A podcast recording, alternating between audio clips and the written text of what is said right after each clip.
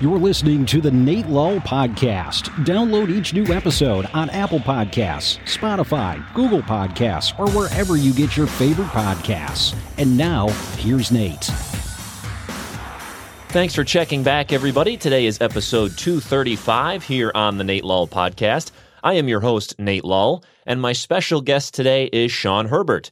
Sean is someone I've gotten to know over the last few years, and he is a producer at CBS News. And I always have student athletes asking about going to school for journalism and what the future might hold. And as I told Sean during our interview today, I always kind of struggle with giving them advice. So I brought him in to talk about his career, uh, where he started, where he is today, and what his advice might be to young journalists out there in the ever changing world uh, of being a reporter, whether you want to be in front of the camera or behind the camera. And Sean has seen some amazing things working for programs like 60 Minutes and working at ESPN for E60, as well as his current job working with CBS. So I just thought it was a neat opportunity to bring him on my platform and to hear a little bit about his story. And I think we can bring him back a lot in the future because he has a lot of cool, interesting stories to tell. So a big thanks to Sean for coming in today.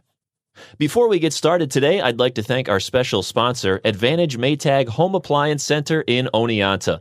Located at 550 Main Street, you can uh, find a wide selection of refrigerators, washers, dryers, stoves. They have it all, and they're very supportive of local sports. So can't thank them enough. And you can call them today at 432 6477. Again, Advantage Maytag Home Appliance Center in Oneonta. All right, let's get into episode 235 today here on the Nate Lull Podcast.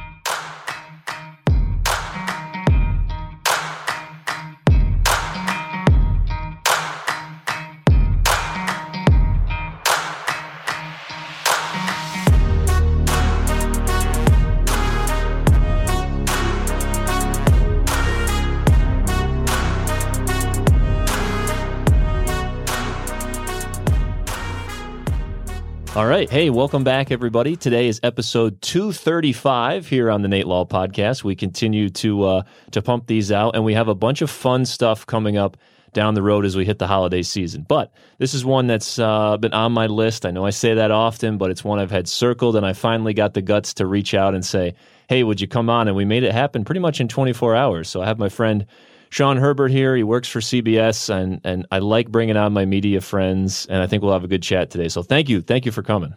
It's a pleasure. More than a friend, we're also neighbors. We're also neighbors, which I thought I would start there because the first, at least in my memory, the first time I remember meeting you is I'm walking home from my wedding. so it sounds funny, but my wife and I got married about half a mile from our house. We're both runners. We said, wouldn't that be cool at the end of the night? We'll walk home. So we're walking down the middle of the road in our small little town and you're sitting on your porch. Do you remember this? And what do you what do you remember from the night? I literally thought I had too much to drink on the porch. I mean, what else could I think? Yeah, right. I mean, here is a married couple, clearly looked like bride and groom, walking down, and it wasn't Halloween. And my wife and I were like, "This is just the most beautiful." Yet surreal thing that we've ever seen in our small little village of less than 400 people. And so, of course, we engaged you just saying, How are you? you know, yeah, what are you doing? Right. Ignorantly saying, Where are you coming from? if it wasn't obvious. and uh, it's, a, it's a first encounter I won't forget. Yeah, we walked home. I mean, she's literally still in her wedding dress. I'm kind of half in my suit from a night of dancing and everything, and uh, that was fun. It was, and we walked away from that being like, "Wow, someone actually saw us." We just thought we'd walk home in the dark, and and that would be it. But my question to you is, and everyone knows that that I live in Gilbertsville, so the the question I always have is how do people find our area? What brings you here? Because for me as a lifelonger, it's like I get it. And I love when new people come, but especially in our town, we find so many new people finding the area. And I'm always thinking, how how did you end up here? Yeah, I'd like to say that um, it was predetermined. You know, right. some level of just divine intervention. Honestly, my wife and I were looking for a place to really be off the grid, a digital desert, if you will. Oh yeah, and um, I, let me take a half step back. The truth of the matter is, it's completely by luck and circumstance and good timing that we found the town. That's the truth. We fell in love with our house. We made an offer on it within five minutes, um, and we're grateful, honestly, that it, that all worked out, and we were able to to move in and live here.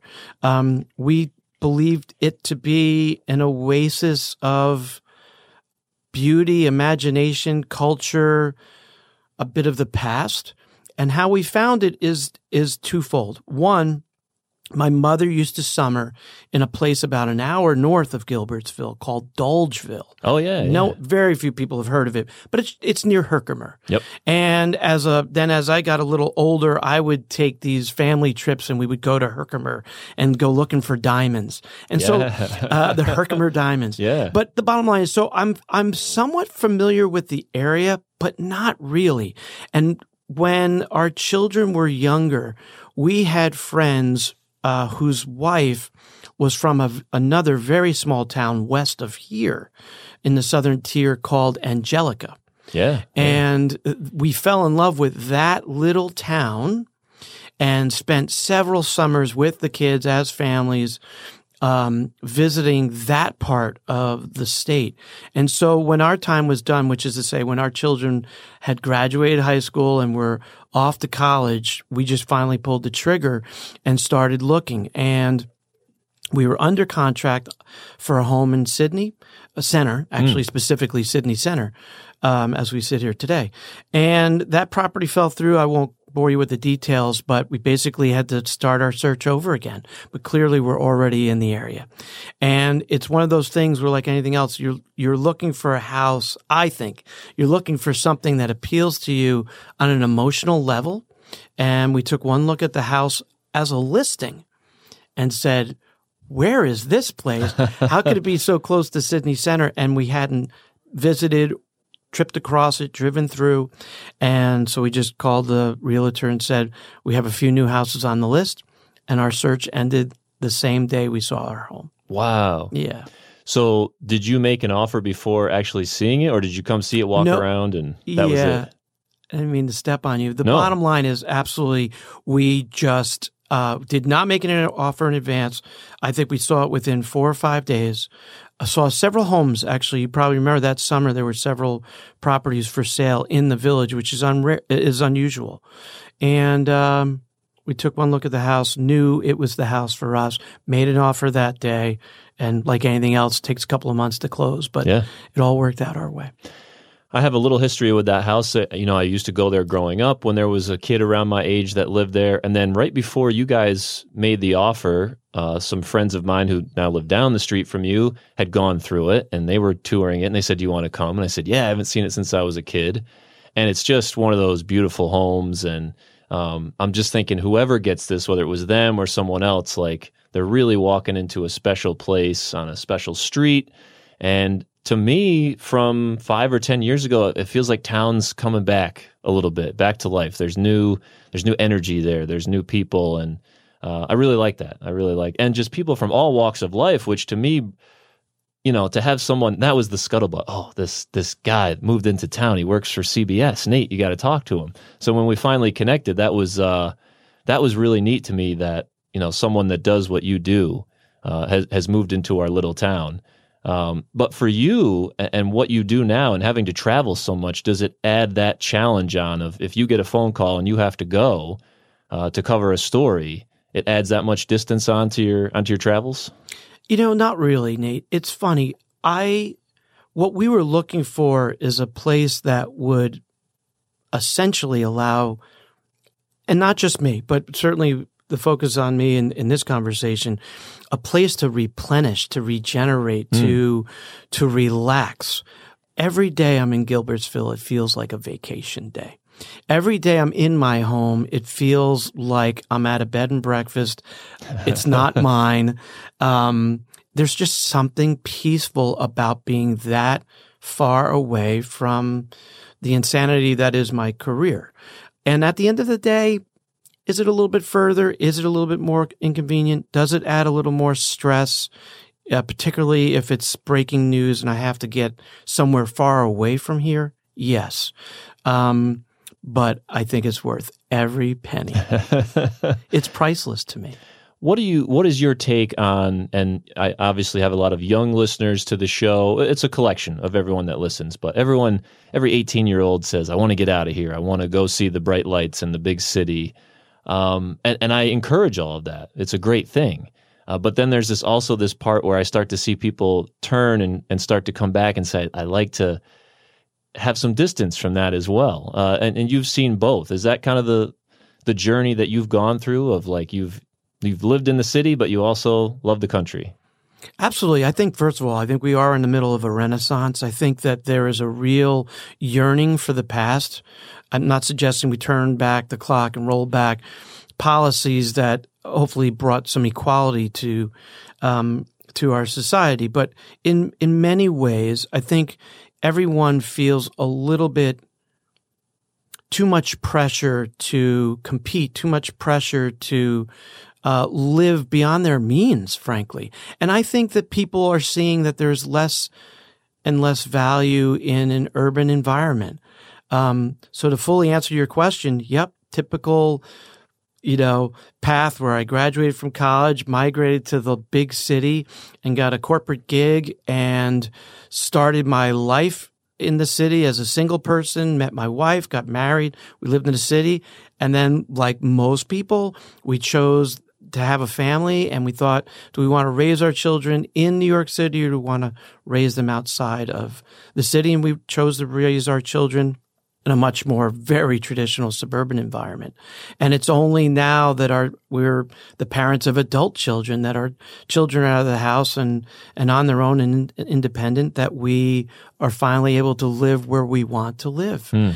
And it is I think as far away from the start of my career as far as the environment where I live that it that it's ever been clearly and I want to break down, you know, what it is that you do for for work and a career. But you know, right off off the top, I have so many students who come to me now. I'm thinking of one individual from Oneonta who's applying early decision to Syracuse, and it's what she wants to do. And we've chatted a lot about it. And I don't always have the the best advice for students about going into this and, and I don't know if that's just because it's it is a tough industry and when you've been in it for a little while and someone comes to you and they're bright eyed and they, they're really excited sometimes I, I don't want to be a, a negative person about it. Um, so I'm always curious like what your and other media people's take is. What advice do you give when you go and speak to students about getting into this type of career? Uh, I'm very frank and yeah. transparent. I think that our career, uh, our career, look, we're talking about journalism, right? In this case, broadcast journalism wasn't blessed with a, a voice like yours. but at the end of the day, yeah, I think journalism is tough. I think that uh, respect for journalism and the way uh, we're all lumped together as part of this mass media, mainstream media. You know, that has a lot of negative connotations these days. Um, but it has in the past historically, right? And so uh, let's break it down a little bit. One, I would say this is not a career where you're looking for fame or fortune. You've got to love it. But I think that's true, Nate, for every walk of life, every career path you can choose. I've got friends that the job is just as competitive on Wall Street, just as mm. competitive, competitive in a law firm, just as competitive in an accounting firm. Right. I mean, there's no walk of life where there isn't competition in the world that we live in today, first and foremost. But secondly, I do, I've always thought of journalism as a calling. It's not rocket science. It's really more of an apprenticeship, apprenticeship to get those skills and to become a journalist. I, I, I learned plenty in college. I've learned plenty in my graduate studies in journalism, but I don't know that I'm any more successful because I have an undergraduate degree in journalism or a master's degree from a top tier journalism school. I feel like I surrounded myself with other people that were very serious about it because they were spending years dedicating themselves academically to preparing for it. But I, so breaking it down, one, don't do it for any other reason than you love it. You want to eat, drink, mm-hmm. live, sleep, own it from the moment you wake up until the moment you go to sleep because it is one of those rare industries that is 24 7. You're not likely to have a typical Monday through Friday job. Right. And so that's the first thing. But the second thing is, listen, I'm not a first responder, Nate, but I have spent the better part of the last 30 years heading towards trouble. I'm right behind first responders running towards, driving towards, flying towards a mass shooting, some horrible natural disaster it takes a toll on you. Um, it's not a typical profession and it's not one that you're even really prepared for in that regard. So I think that's important. But thirdly, and I, I'm not joking when I say uh, circling back to don't do it for fame and fortune, that's because I always thought of it as like a civil servant, that we are serving mm. society. We have an obligation. I'm dedicated to informing the public. That's what the role of a journalist is. It's to hold elected officials accountable, to point out and expose wrongdoing and corruption, whether it be in a public entity or a corporate environment. It's to keep the public informed. And there have been so many times in my life where not only am I a witness to history, but my obligation in that moment in history is to make sure the public is informed and we speak to the right people and get the right information so that the public then has enough information to make a decision on how to support what's happening, how to um, help the people that may be harmed. I don't, you know, yeah. throw out some example, you know, specifics. I'll be glad to provide them. But you know, I think it's it's really important. It's a pillar of democracy to have um, the fourth estate be there as a watchdog on our institutions. Do you feel like now that you've, I mean, you've been working in the industry for a long time, when you see young people come in, do you feel like they have the uh, attitude that you have, or are we in this new world where they want to be in it for fame and for fortune? You know, quotes there. Uh, uh, that's one thing I struggle with. I I have kids say I want to be your intern and et cetera, et cetera, and then I think they just think I go to games and have fun, and it's like, well, there's all this other work on the back end, and I I wonder now, like with a, a young journalist, if they come in and and they want to be the watchdog, or if they want to be a celebrity. I don't know. You know, that's one thing I struggle with when I talk to kids. I, I actually think, I think like almost anything else, this industry has a pendulum, mm. and I think it's swung um, historically. Um, when I think back to my not not just role models, but you know the people that I idolized that were journalists before me, from Edward R. Murrow to Walter Cronkite to the original um, lineup at 60 Minutes to Dan Rather, um, Scott Pelley, who's still doing it today at CBS News. These people, and I happen to have just biasly mentioned only people that um, worked at CBS News, but but they were certainly my role models, and there was a level of fame and stature um, that each of them um, achieved. That's not my path. That wasn't my journey, and that's never been my role at CBS News. I have a face for radio, I like to say, and uh, I never had an interest in being essentially talent. I right. never thought of myself as a correspondent, and really, I never thought of myself as a reporter. Now, that's mostly, and I don't want to get too in the weeds inside baseball of journalism, but I always wanted to be in broadcast television news. And there are a lot of jobs, as you know, Nate, behind the scenes. Uh, and it's not just producers, it's the cameramen, the, the audio technicians. There are people in the control room and line producers that put those programs together. There are, it's such a collaborative business that, really that I'm in, that we are in. And so, um, you know, I, so what I saw as a young person wanting to follow in the footsteps of these giants of broadcast TV news was just to have a small role, um, just to be a part of it. And I like to say I would pay every employer I've ever worked for because I'm so grateful for the job and mm. the privilege to be a journalist. I get to travel the world telling and sharing stories with with the world.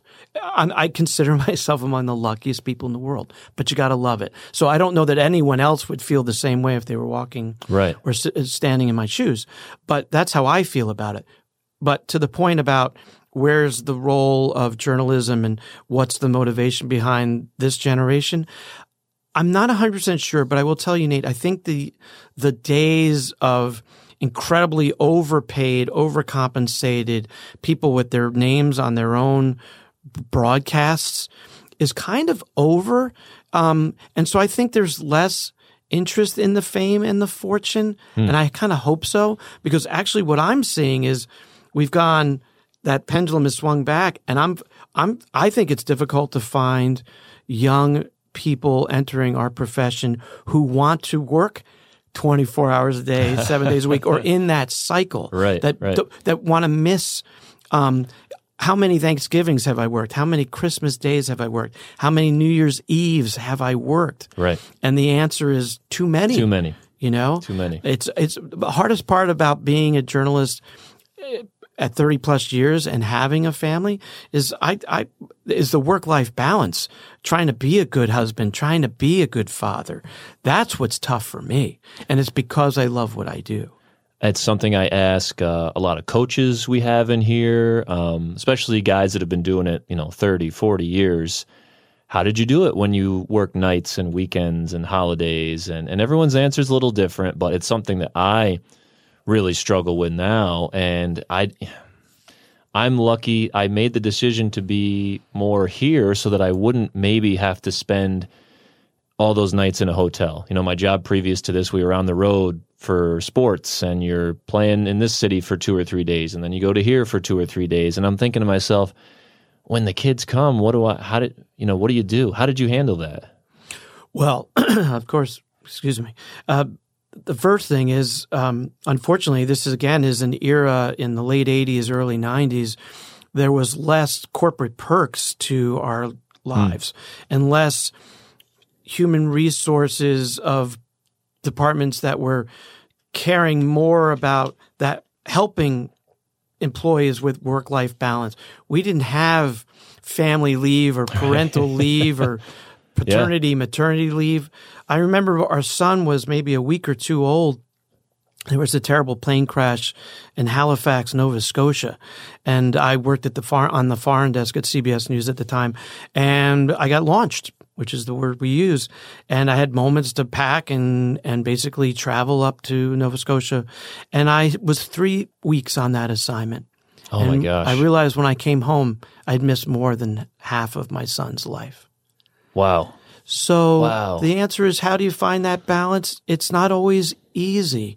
But again, there are a lot of jobs within this industry that don't require you to be shot out of a can and, and launched to breaking news.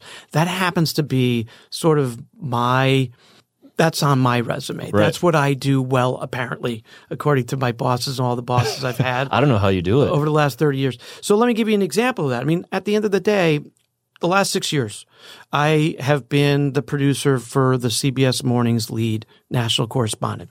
That required 200 plus days a year on the road. That that put me on 130, 40 flights a year.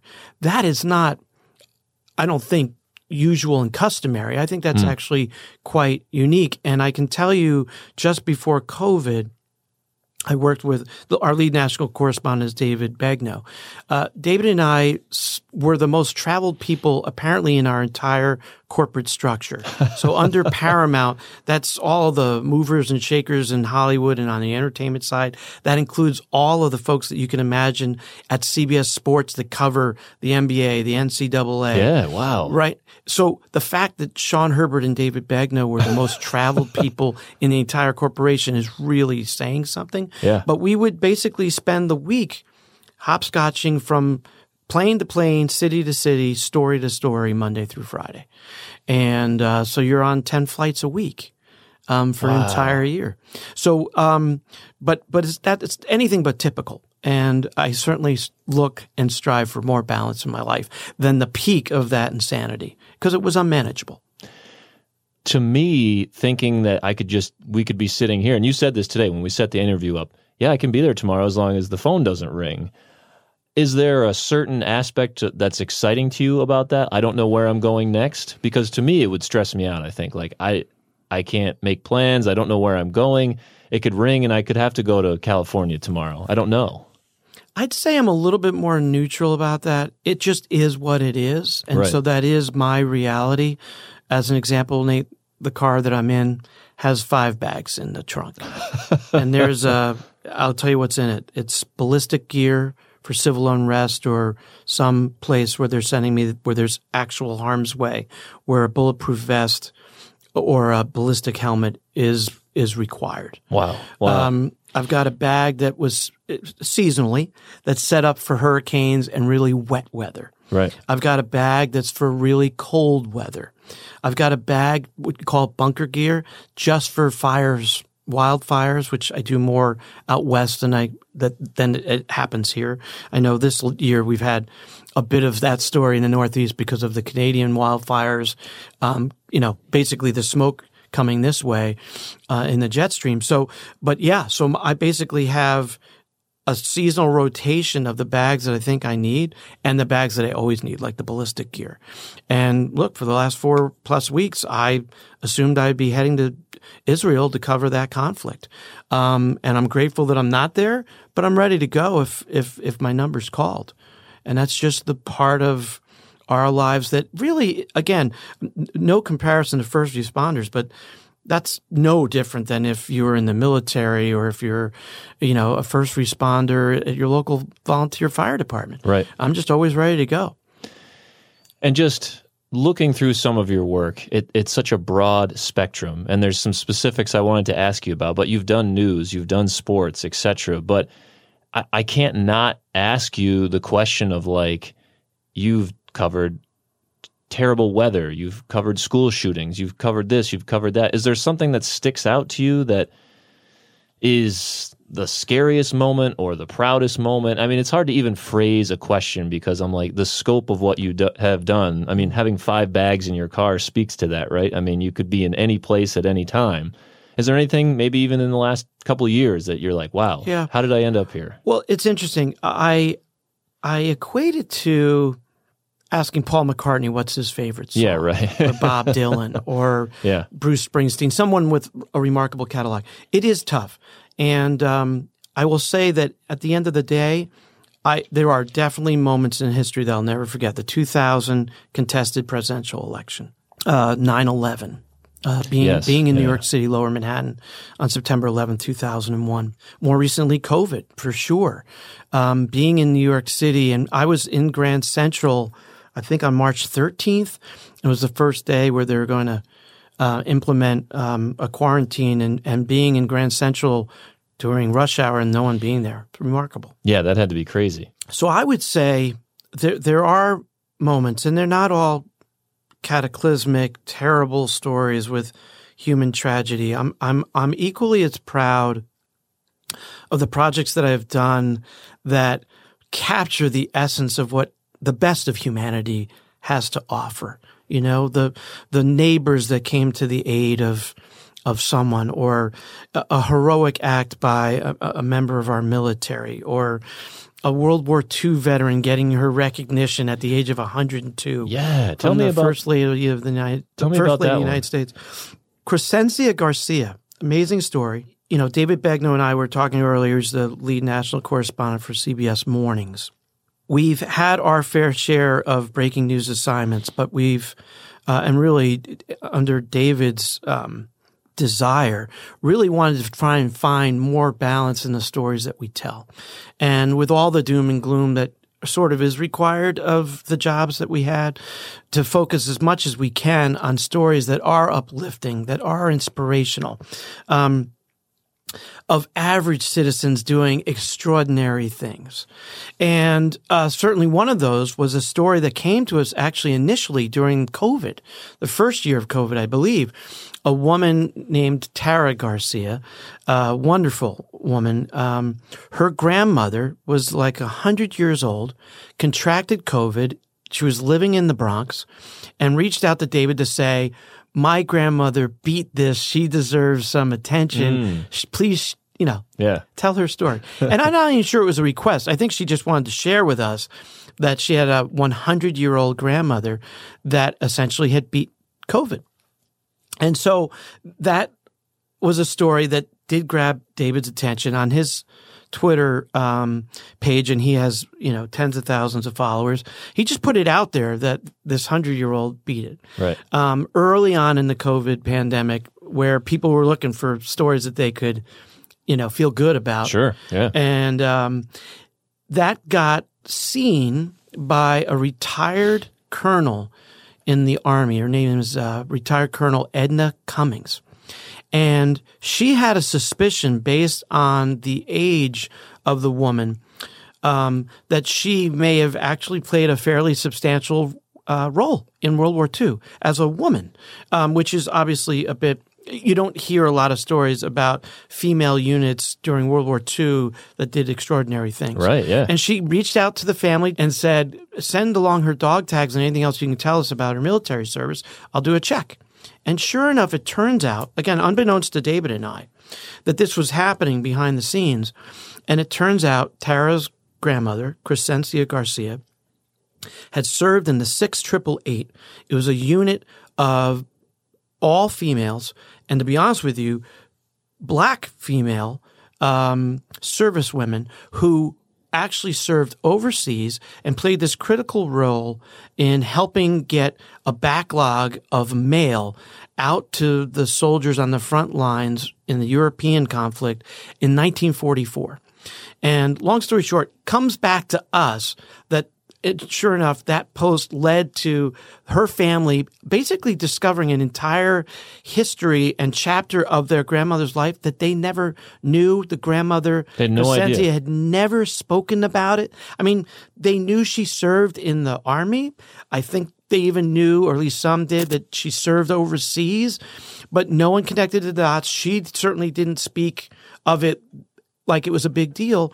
And so when we heard the story and and the Colonel Cummings was very excited because essentially there were only a handful that were Right. left. Yeah. And at the time there were only six known survivors.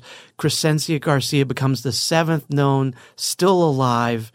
Um, and and are being honored. By the way, there's a movement to um, award the unit the Congressional, I think, Medal of Honor. Mm, a congressional gold medal, I believe, for service and and etc. Anyway, quite the story to tell. We were honored to tell it. So we sit down, we interview her. She's now 102 years old at the time.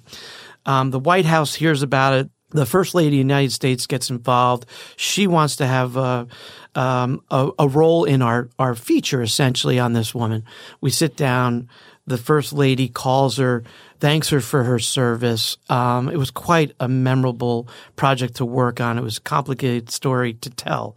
Honestly, just because we were coordinating several crews Right, right. around the country simultaneously, and and and you know, good you know, fortunately, the, the piece actually got some recognition. She has since passed just this last summer, and uh, but what an honor to tell that story. And those are definitely among the more positive, memorable stories that I am certainly proud of and privileged to be able to tell. amazing that if the COVID, you know, DM or tweet doesn't happen, you pro- you probably never know about it, and maybe her family never knows. And I mean, boy, what a small world, and how that all connects. Right. And uh, it probably took 10 extra minutes, yeah, two, 10 minutes too long to tell it. But really, that's what we look for when Yeah. we're sharing stories is relatable. There's multiple layers. There were just so many layers to that story, Nate. And absolutely, the mere fact, it, it was an honor and a privilege that her family got to learn this before she passed. Right, And could right. share with her in that recognition for her service to the country. Uh, what a patriotic woman she um, was. And uh, then to think that the White House is interested in that the First Lady would be interested in participating and recognizing her. Uh, it, it, it, it's what makes me, it's easy for me to get up and get, get go to work every day. And people always say, uh, you know, much lesser scale, basically like, what what do you love most about your job? And I say it's stuff like that. Like to me, it's getting to know a family and the backstory, and then if you stay with it long enough, you might come across some big history piece like that. And that's what I really like. Uh, It's not so much the day to day, but when you come across something special like that, it's like, wow, okay, that's why I'm here. That's worth the long nights and the holidays and all of that stuff because uh, something about that when you stumble across something that really gets you going.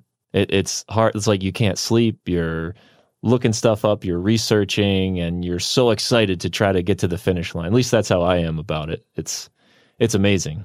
One other one I saw that I thought was interesting was two high school sweethearts that hadn't seen each other for like 50 years and then end up getting back together and getting married. How did how did you come up with that one? Where did that come from? Yeah, so um, and again, that's a fairly recent one, so it's very fresh and Yeah.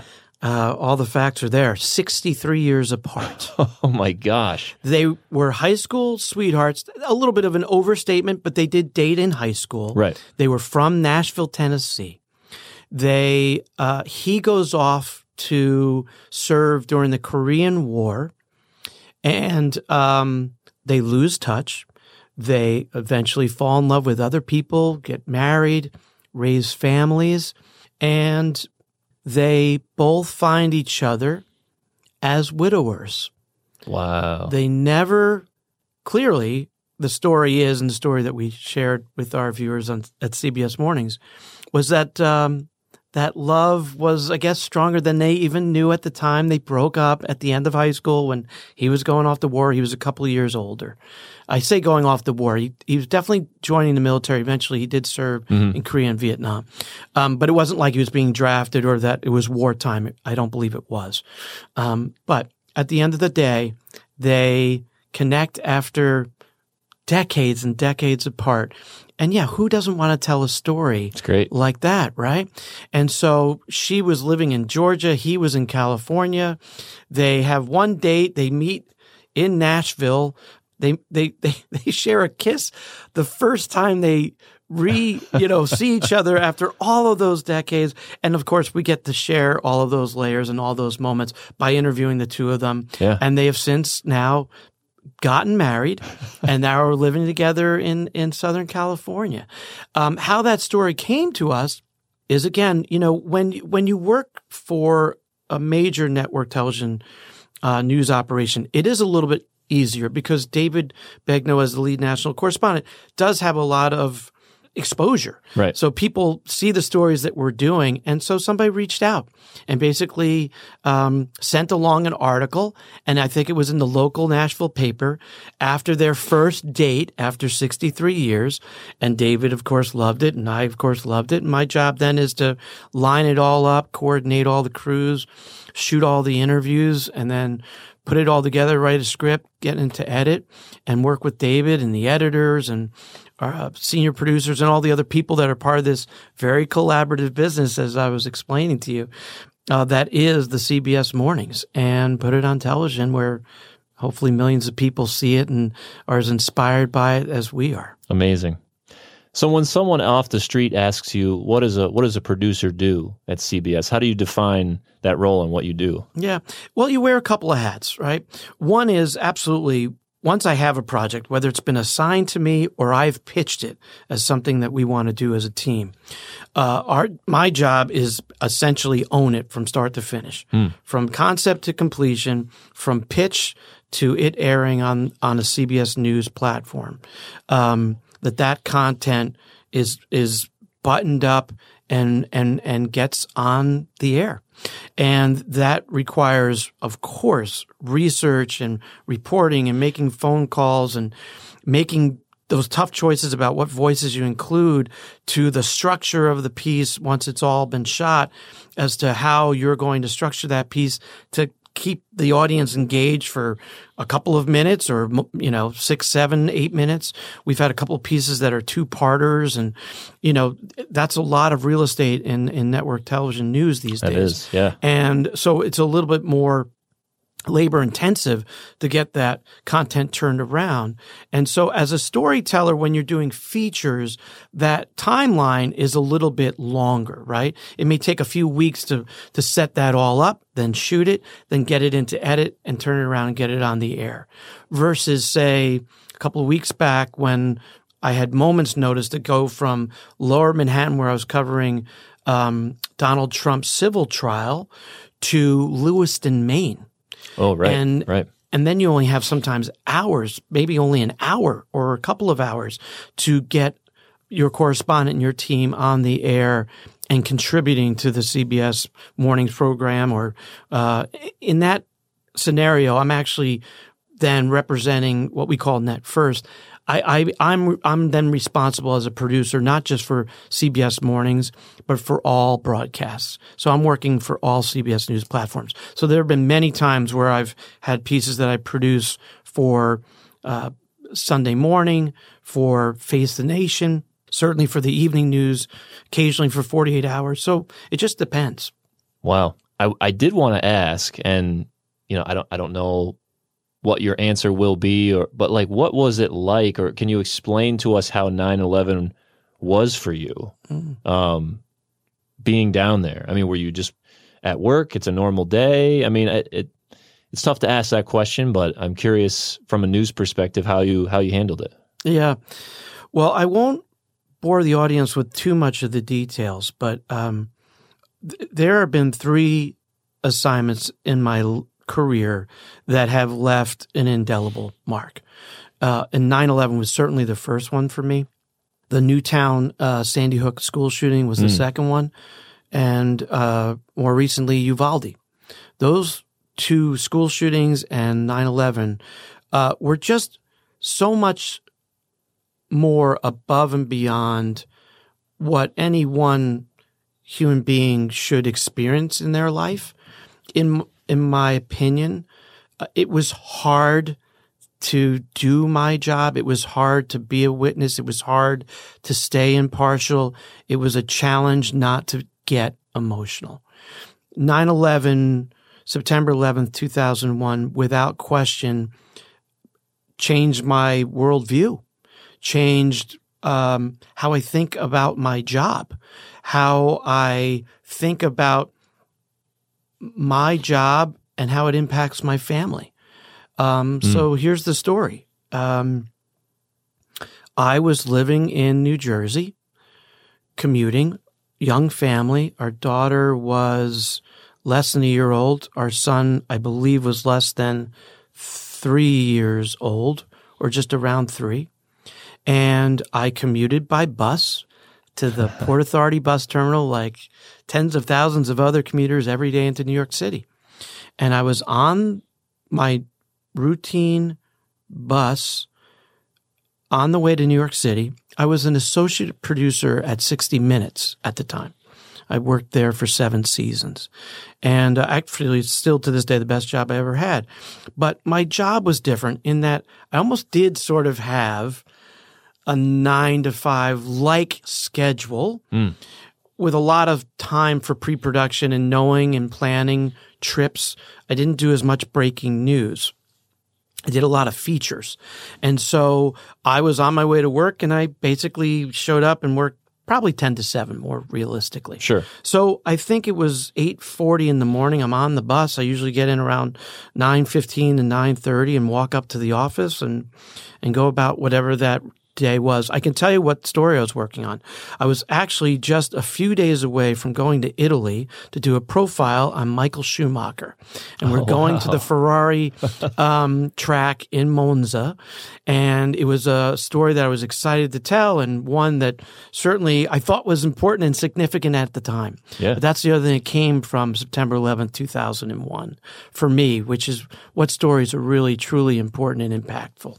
Um, and I was excited to do that story. In the end, I never worked on the Michael Schumacher 60 Minutes profile because my life and my job changed after 9 11. So, getting back to the bus, I'm on the bus. And my coworker, uh, producer I was working with, calls my cell phone and says there's been a plane that struck the tower, uh, one of the towers of the World Trade Center in Lower Manhattan. He's commuting and he can see the tower is billowing smoke. And I, my first thought was, and I could see from just being on the bus, it was a beautiful day. There mm. wasn't a cloud in the sky.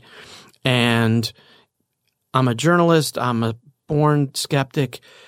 I immediately thought, that's just not, that's just so unusual that there has to be more to this story. Now, I thought it was a small plane and maybe it was just a pilot who had a bad day in a single prop plane and just wanted to take his own life and thought this is the way he was going to pay back the world. I had no idea at that moment Right. that it was a commercial airliner. And I said, but I've got to get to the office immediately because that's going to be my that's going to be I'm going to drop all of my plans and that's going to be my that's going to consume my day. That's Right. what I was thinking. This is only with one plane striking the tower.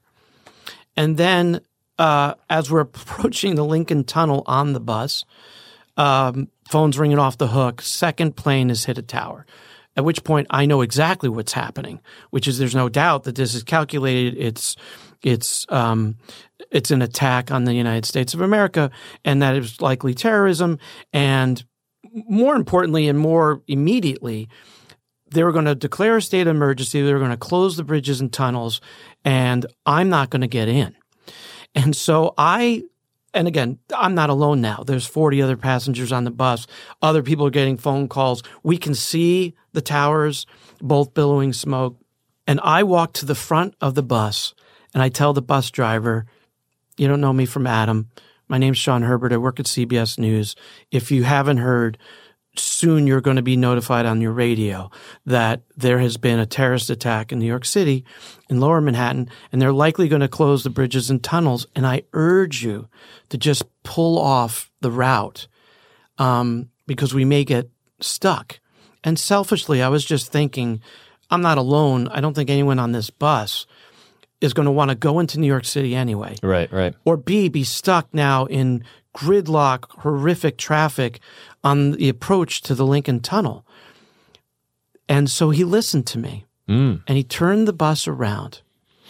As he is turning the bus around, which is just means side streets, I think, in Weehawken. Sure enough, radio, uh, you know, New York, New Jersey Port Authority, he gets a radio communique saying that state of emergency has been um, declared and that you are to XYZ. It's a little bit of a blur, but at the end of the day, if you weren't already in New York City, you are to avoid New York City. We're urging all of our drivers and train conductors and everybody else in the system to do what you can to essentially get those people that are on your um, on your buses and trains and what have you off and, and back to the, where you picked them up. And so we fortunately avoided all of the traffic. And my bus driver literally just, you know how it is. You have a you have routine. You, you have you know pickups yeah. along the way, and it's pretty set in stone. This driver had such compassion for the situation, and everybody really started to then, you know, uh, be concerned about their own loved ones and wanting to get back home.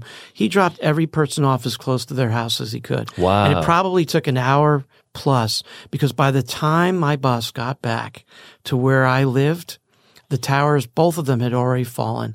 And I felt horrible that I essentially was missing the story, that I wasn't there, that I wasn't covering it, that I was stranded in all places, New Jersey Right. when the world was focusing its attention on Lower Manhattan, and I knew that all of my coworkers We're there. were were there. yeah.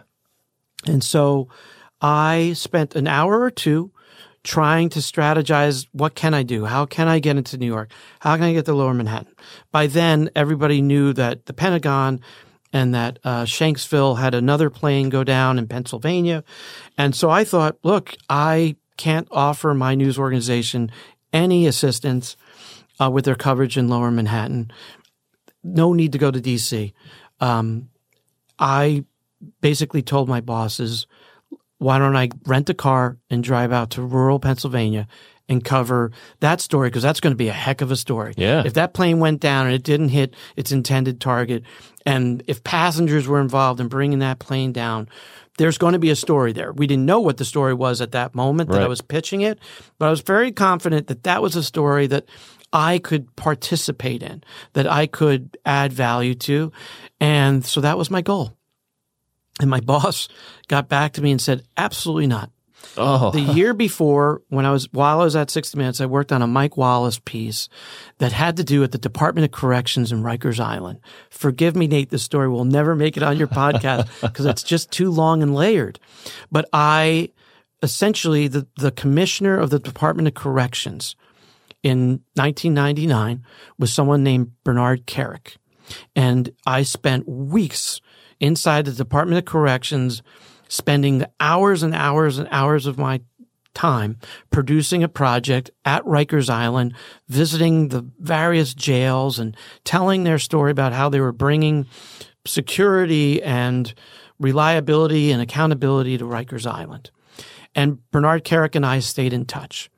On 9 11, 2001, Bernard Kerik had been promoted and elevated to police commissioner. And that was clearly a very important person in my list of contacts where I had a relationship. Gotcha. On Yeah. 9 11, because he, the, the mayor and the fire department commissioner and the police department commissioners were probably the three most important people in the world Right. on that day. And my boss essentially said to me, I don't care how long it takes, but you are to, to basically embed with the NYPD and help us get access to the stories at Lower Manhattan. Wow. So, long story short, I rented a car. I know northern New Jersey like the back of my hand. I I basically found a way. navigated all the closed streets, uh, drove as close as I could get to the George Washington Bridge. I walked over no way. across the George Washington Bridge with a go bag across against an entire sea of humanity. Um, because everybody was walking out of Manhattan any way they could, including across the George Washington Bridge. So, long story short, I then had to walk. They closed all of the subways. There was no way to get anywhere. I took a subway as far south as I could. I then got to my office, retooled, spoke to my boss one more time, got marching orders, and it's now probably two in the afternoon, two thirty in the afternoon. I spent the rest of the day walking all the way to Lower Manhattan. And essentially, my job for the next eight weeks, nonstop, uh, every day for weeks and weeks and weeks, uh, was to be the coordinating producer for CBS News across all of its platforms. I produced several stories for 60 Minutes. I worked on an hour uh, at 48 hours, all dedicated to what was happening in the days and the weeks after 9 11. And uh, I'll never forget what I saw there. I'll never forget the people that we met and the interviews that we conducted, and um, just watching New York City try and rebound from that horrific day. I cannot imagine walking across the GW. Everyone's trying to go the other way, and you're and you're walking, and that must just be what a moment. I mean, I'll never forget it, obviously, Nate, but there are, you know, I have dozens and dozens of moments like that. Right. But without question, one of the most, um, a, a moment that I uh, will, I'll live with for the rest of my life. No question. Wow. I mean, I feel like I could just sit here all day and ask you ask you questions about all that, but in the essence of time, and we do have repeat guests, so that's all. Uh, uh, it's good to know you're in the Rolodex now, so we can bring you back. But as a sports guy, as I hit the home stretch here, it's hard to transition off of that because what a amazing story. But I mean, E60 is if you're a sports fan, you love E60, and I know you you've done some work with them. In fact, I believe launching, helping to launch E60. And those stories are just, if you're a sports fan, I mean, you get sucked in. If it, if you're walking through the room, you see it on TV, you stop, and next thing you know, 20 minutes is gone. What was that like when you got that call to say, "Hey, this is something we we want to do"? Yeah. Well, simple, uh, tremendous guy at ESPN. We're, uh, we both went to the same uh, J school um, back in the day. And uh, I saw that ESPN was launching a sports magazine show. I had worked at 60 Minutes. I helped CNBC launch a news magazine show. News magazine essentially just means long form, right? Right. So as a whole, 12, 13 minute pieces normally in prime time uh, at any network they're all pretty much the same It- 2020 uh, 48 hours they're all projects that have you know substantial storytelling and certainly that's where the focus of my career has been since 1998 um, that i'm primarily that's my that's my jam when i can i'm looking to basically find stories to pitch to tell um, that that deserve and can sustain, you know, substantial minutes, six minutes, eight minutes, ten minutes, twelve Sure. minutes. And so I love sports. I'm a total. We could talk sports all. Day. Yeah, right. right. Grew up playing sports, none of them well. Uh, you know, my body is in shambles as a result. but I love sports, and played um, as a kid through high school, dabbled in college, and essentially um, knew that if you can tell a story, you can tell a story for business or in this case for sports. And I'd worked on a Kobe Bryant profile. I'd covered a lot of, again, national sports stories over the years at CBS News. And so it was really just an extension of that because sports is so intertwined in our world that often sports becomes a, a, a mainstream news story. Right outside of the sports pages, outside of the ESPNs of the world. So yeah, dream job. And uh, like I said, every job, every employer I've ever had is a dream come true. That was a fantastic job. Remarkable budgets. They basically wanted to get in the business of earning ESPN some Emmys for great storytelling. And so they launched a news magazine. Smart. And uh, I got to work with a lot of their really talented sports reporters and traveled the world telling stories. Very proud of the. We we did the story of Oscar Pistorius long before. Oh wow! He ended up right in a situation where he found himself imprisoned for manslaughter after killing his girlfriend. But at the beginning, great debate about prosthetics and an amputee wanting to compete. Um, with other able-bodied athletes and how that was even possible, and traveled to South Africa and got to um, challenge the sports world with his story and his desire to compete with able-bodied people. Um, but the answer to your question is very easy to work in sports eh, for me, and no different really than the, than the job I have today, and an honor and a privilege. I, I think that talking sports and telling sports stories at the end of the day is still just about characters telling compelling stories and letting them into your lives, letting you share in their lives their story. And um, I have fond memories of the time that I spent there and, and the stories that I produced. You know, as a sports guy, everyone says to me, Oh, when are you going to work at ESPN? When are you going to work at ESPN? Was that, uh, as a sports guy yourself, was that kind of a I don't know, a pinch me moment or anything like that. Like I don't I don't have the desire to work at ESPN. People think I'm crazy about that, but you know, were you in Bristol? Were you around kind of the, the yeah. heyday of Sports Center and all of that? And what was that like? Yeah. So I, of course, um, I think it's very important as as uh, as a as a journalist, but also as a, a member of that industry, of this industry, not to get distracted or or or brainwashed by the celebrity, no matter yes. where I've worked. I right. mean, I've had the the privilege of working with Don Hewitt and Ed Bradley and Mike Wallace. I mean, these are titans yeah. of broadcast news. Dan Rather among my most favorite.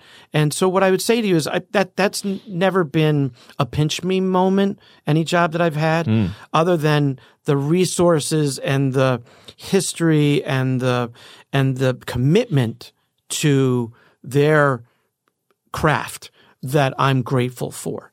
A. B, and I'm sorry to burst anyone's bubble, but it was the least um, favorite job that I've had. they were the most difficult employees. Yes, yeah. Um, employers. I did not have a great experience. Now, that's more of a very personal issue that I have within the realm of journalism and ethics and storytelling and what I call standards. Mm. Standards are something that are very important to me. Some news organizations have them, some don't. Sports as a whole, as organizations, do not. And so we had a lot of butting of the heads and clashes strictly over that. Um, because at the end of the day, they're definitely more on the entertainment side than my resume and my passion for journalism um, is drawn more closely towards. But a wonderful experience, and everything I did certainly was as journalistically uh, sound as any other organization that I worked for. Um, it was just a little bit more of a struggle to keep it that way. I think that's where, and you and I have talked about this before off the air, but I think that's where I struggle the most with sports. And people say, why wouldn't you want to do this or that? And I said, in my small, very small experience of working in bigger places, I felt very uncomfortable with the way some things got pushed on me or expectations and i think it's a big reason why i admire what you do because you it's like you have this rock solid foundation of what you do and the outside world doesn't play into that and you're going to do your job and get it done. And I had trouble with that when I was working in a bigger market because I got caught up in the the politics of it and the not the not the fame of it or I'm not saying I was but like being around bigger named people I struggled with that. I really and I don't mean like I couldn't do my job but it was just it brought this extra element of energy that I didn't know what to do. Like I, I'd get around someone you don't know how to act you don't know what they expect of you etc so I admire I don't know how you do that honestly. Well, you know this again just to broaden out the appeal of, of this episode a job is a job. Mm. An employer is an employer. I think the larger the corporation, the larger the company that you work for, the more challenges you may have adapting, mm. Getting along with everybody, the internal politics, and that exists whether you work on Wall Street, yeah, very true, or, or if you work in any industry across America. Certainly here in the Southern Tier, you know, I don't know what it's like to be an employee at Chobani, but I'm sure they have some challenges right. as the largest employer in, in in the region, and and I'm grateful that they're here. Don't get me wrong, yes, but without question, I think. The struggles that I had at ESPN were a little bit more personal because of that focus more on entertainment. Don't let facts get in the way of a good story. Right, right. Use music to manipulate your audience. Those things bothered me as a journalist, but not as a viewer at home, A. Right. And B, we have conflicts of interest. The larger the company, the more conflicts of interest you have. True. There are conflicts of interest in my day job now at CBS News, without question. I just worked on a story with our chief medical correspondent about an eye transplant, the first human eye transplant. Amazing story. It was on last week. It's okay if you didn't see it. but um, our chief medical correspondent also is a doctor working at the institution where this eye transplant took place. Mm. But we didn't hide that fact. I worried that when I worked, if I was working at ESPN and there was a similar conflict of in- conflict of interest, they would not have disclosed that. We disclosed it in three or four different ways because it's required of us at CBS News to make sure you are as transparent to the audience I as you that. can be. Yeah. And that's all I care about. So if it's easy to be transparent in a small organization like this, you get to stay close to where you're born and raised. I'm jealous, frankly. and I don't think for young journalism, people who want to follow us in these in this career, there's no wrong answer. You can stay in a small market. You can Yeah. go to, you Yeah. can travel and live. Oh, that, that, that's a very personal choice. I love the choice that you made, and that's your choice. That's best for you. And maybe over time it changes, Nate. Maybe you don't want to, Exactly. right? You don't stay here. I've definitely had a little bit of everything, and I'm I, I'm I'm grateful where I am, and I and they were the right choices for me. But I wouldn't push those choices on anyone else. All I say, and it goes back to our very first conversation in this podcast, is you just have to love it. Yes. You have to love it. The rest, I think, is easy. Where you work, how many hours you work, how you find your work life balance. That's that's a that's different. But loving it first is the most important thing. And you know you love it when you have found the right organization to do it. And, and that your that work life balance or you're you're you're engaging and being able to share most broadly in your life is is the most important thing. And I think, and we've said this on the show many times, is that when I was younger and, you know, I was working in those, you know, you're young, you don't have that experience. And I spent a lot of time fighting against what my gut was telling me because I felt like it was, I had to go do this or that. I had to try to climb the ladder. And, and if I really am honest with myself, looking back to when I was a young, you know, even in grade school, etc., I, I'm like, I love this area. I love, and, and those were the things that I wanted to do. And even when I was in college, and it was always like, I'd like to go back home. I'd like to be around my family. I spent so much time and energy fighting that. I don't really know why. When I finally kind of gave into it, I said, ah, I was like, this weight was off my shoulders. And I, again, it goes back to what I was saying. When students ask me for advice, I struggle because I'm like, well, I was the guy that wanted to go home, even though it was, you know, Siberia, as one of my internship bosses told me. He goes, why are you, you know, why are you going there? Um, but I also say to the kids, hey, if you want to go explore the world, this is the job. You can go anywhere, anytime. And, you know, you might sign a two year deal and then you could go somewhere else. And then you want to move south and then, you know, whatever. So, amazing. But yeah, if you love it, boy, the doors are the doors can open. And and you asked me how I ended up coming to Gilbertsville. Right. In the world that I live in and the travels that I've had, I think the most important thing is community. What we're lacking, I think, nationally is the respect and the the recognizing the importance of community. And that means telling the the stories of the flyover states and the flyover communities mm. and spending time where the average person has lived and the and the and share the experience of the average American with the audience. It's critical. We are losing our local radio stations, our local newspapers. We have less and less people willing to work in Siberia. Right.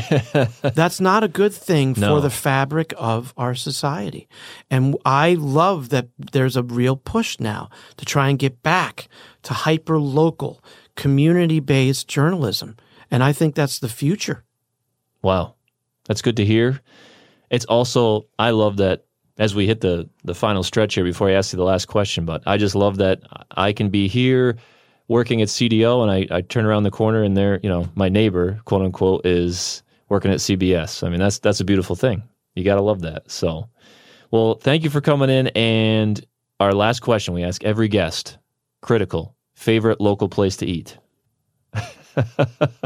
and that's the look we get a lot well, you're going to laugh because I'm pausing because, of course, I consider my local watering hole the Empire House, yes. right?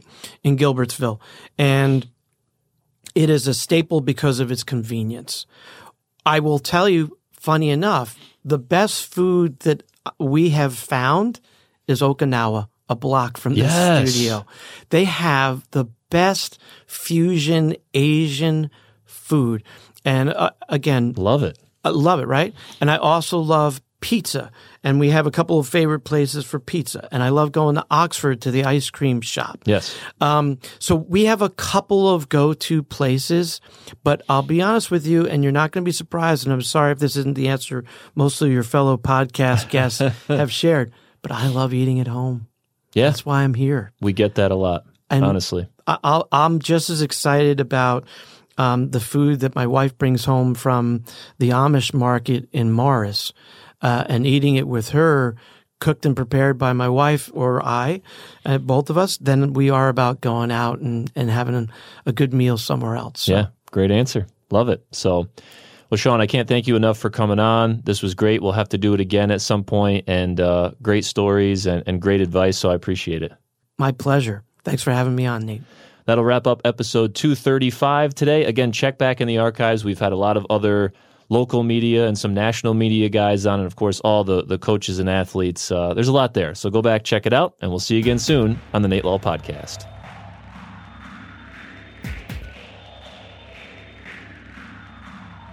You've been listening to the Nate Lull Podcast. Download each new episode on Apple Podcasts, Spotify, Google Podcasts, or wherever you get your favorite podcasts.